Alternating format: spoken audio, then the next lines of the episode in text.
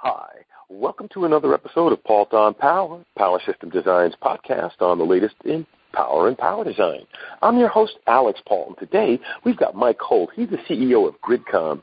They're an intelligent uh, power systems solutions provider, to say it in a big space, because, well, when you talk about smart grid and all of that, that's a really huge space, isn't it, Mike? Welcome to the show.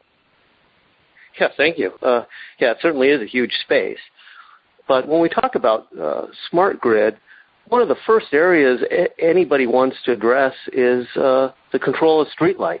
And the reason for that is streetlights consume 30%, 40% of a city's electricity budget.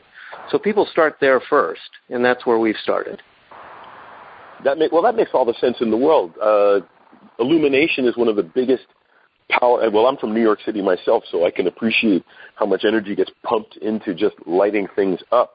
So the more you can uh, do to moderate, control, reduce, increase efficiencies, there's a trickle down effect that goes through the entire infrastructure. Wouldn't you say, Mike? Yeah, absolutely. Absolutely. Not only does it go through the entire infrastructure, but uh, doing this intelligently allows you to have uh, huge savings. Intelligent means being able to determine how much lighting is used, not just on or off, but do you set the dimming levels at um, something other than 100%? And this saves a huge amount of power. If you can run the lights at 50%, well, you're going to save half the power. It's not only power. Um, an, another huge cost that a city has is maintenance. And now what most cities do is simply uh, wait for the streetlights to fail uh, and then replace them. But with an intelligent system like ours, uh, you can then uh, do predictive maintenance. You can predict in the future when you should maintain the streetlights based on measurements that you take real time from the streetlights. Got it, got it. Well, you know, Mike, that makes all the sense in the world because any good solution is going to have multiple benefits. So you're saving energy, you're saving work hours, you're saving, uh, well, the resources that you're trying to save span everything from labor to electricity to infrastructure costs to materials costs. So it's a win-win situation across the board, I would imagine. But it's a lot more than that. So the world is, is working to turn all the cities into smart cities, connected cities. And the first thing that you need for a smart city is the infrastructure, the infrastructure to connect all these Internet of Things devices, the infrastructure to communicate measurements. Uh, part of that can be streetlight data, and that gives you the ability, as we just talked about, to control the streetlights, saving millions of dollars in electricity and maintenance costs. But bigger than that, by having the infrastructure in place, you can now communicate data throughout a city, uh, data on uh, things like power or uh, uh things like um, traffic, weather, traffic control, right. All of that can be communicated. You can have sensors throughout the whole city. But the issue is, what is the infrastructure to communicate that data? What we do is connect, create a network across power lines connecting the entire city. We use that to control streetlights, but it also becomes a great platform for uh, basic infrastructure for the Internet of Things sensors communicating data throughout the whole city over these power lines through the streetlights. Well, and, and that makes all the sense in the world, Mike, because I've seen presentations on, well, the products exist today. I remember when they were first starting to do that for smart facilities where the lamps in the buildings, in the rooms, would be also used as sensors and to transmit data uh, optically to prepared devices. I could easily see an intelligent streetlight system provide feedback for traffic services, intelligent vehicles, uh, emergency services, the list goes on. I, I, I can't even think of. You could probably have more ideas just having a bunch of people sit around and saying, "This is what we can do." It's just such an untapped space. Yeah, absolutely. And in a in a way, it's the same kind of uh, place the world was at 20, 25 years ago before there was an internet. Uh, and I don't think we we envisioned all the applications and all the possibilities that resulted from having uh, a world of connected computers. We're in the same position now with the power grid, which is um, there are some things we can envision. There are other things that are going to come up that will be uh, really really world changing based on this connectivity that results from this kind of uh, power line network that we deploy. So now, um, do you have any uh, anecdotes that you can uh, use? Something you could tell us, give us an example of some of the things you're doing in the space to really move the ball forward?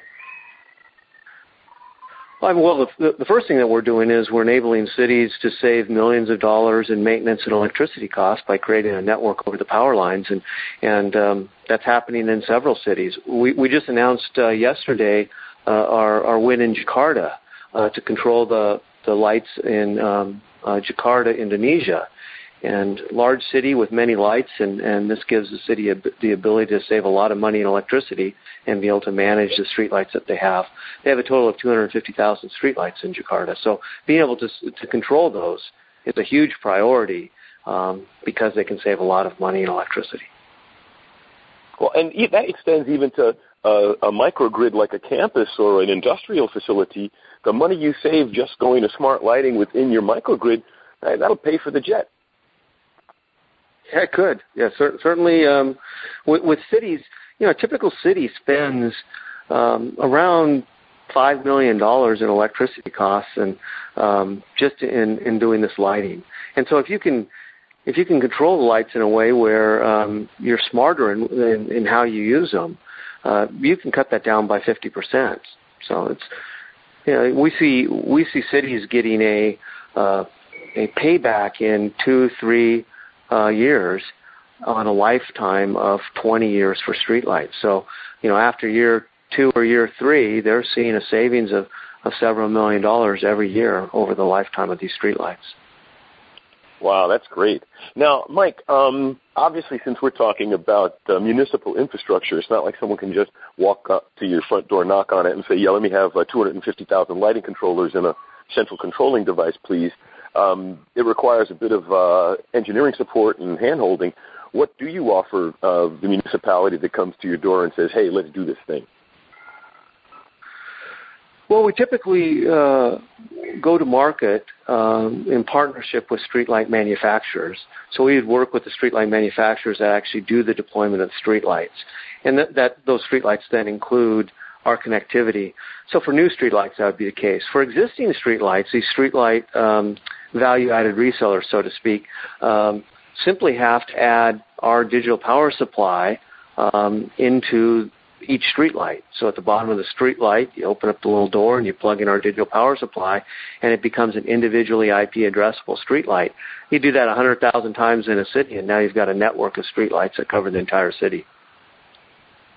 And that's the beautiful part, Mike. You know, I didn't when you just as you're explaining it to me, I'm realizing it's not a huge retrofit to jump the city forward that next generation. I mean, if it's even if in a legacy device, if you could just plug in intelligent power, and it's it it, it really is um, awe-inspiring to think of the opportunities that exist easily attainable by any manufacturer, lighting manufacturer, or municipality that wanted to either upgrade or go forward with it.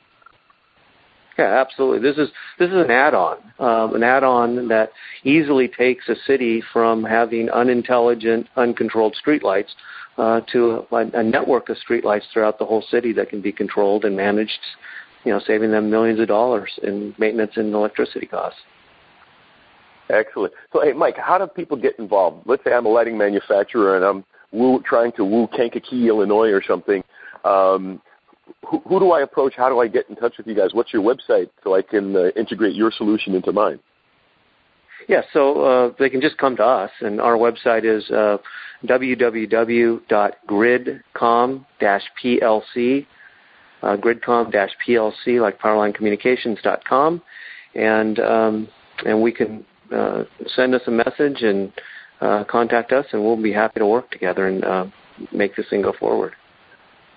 Excellent, excellent. Um, one thing before I let you go, Mike, is I always let my guests have the last word on my show. So it could be a little bit more about the product, something about the company or the market, or just a tip for our audience.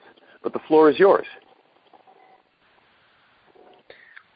Well, one of the biggest problems in the world is is how to bring electricity to uh, a billion emerging middle class without destroying the environment. That's what GridCom enables, and that's why cities are so interested in this, is they want to be able to uh, save energy in a big way by installing our system. So we, we help cities save billions of dollars in electricity and maintenance costs simply by creating a network over the power lines. Well, excellent. Hey, Mike, thank you so much for coming to the show because, well, as we go into this new world of automated smart cities, smart grids, it's good to know that number one, the technologies are there and available, and number two, that the retrofit is far easier than a lot of people uh, feared and envisioned. So I'm really glad you came on the show to talk about this today. Yep. Thank you very much. Oh, the pleasure is mine. And I'd like to thank everybody out there in the audience for taking the time to be with us. We wouldn't be here without you. Tell your friends. This is Alex Paul for Paul on Power. Have a great day.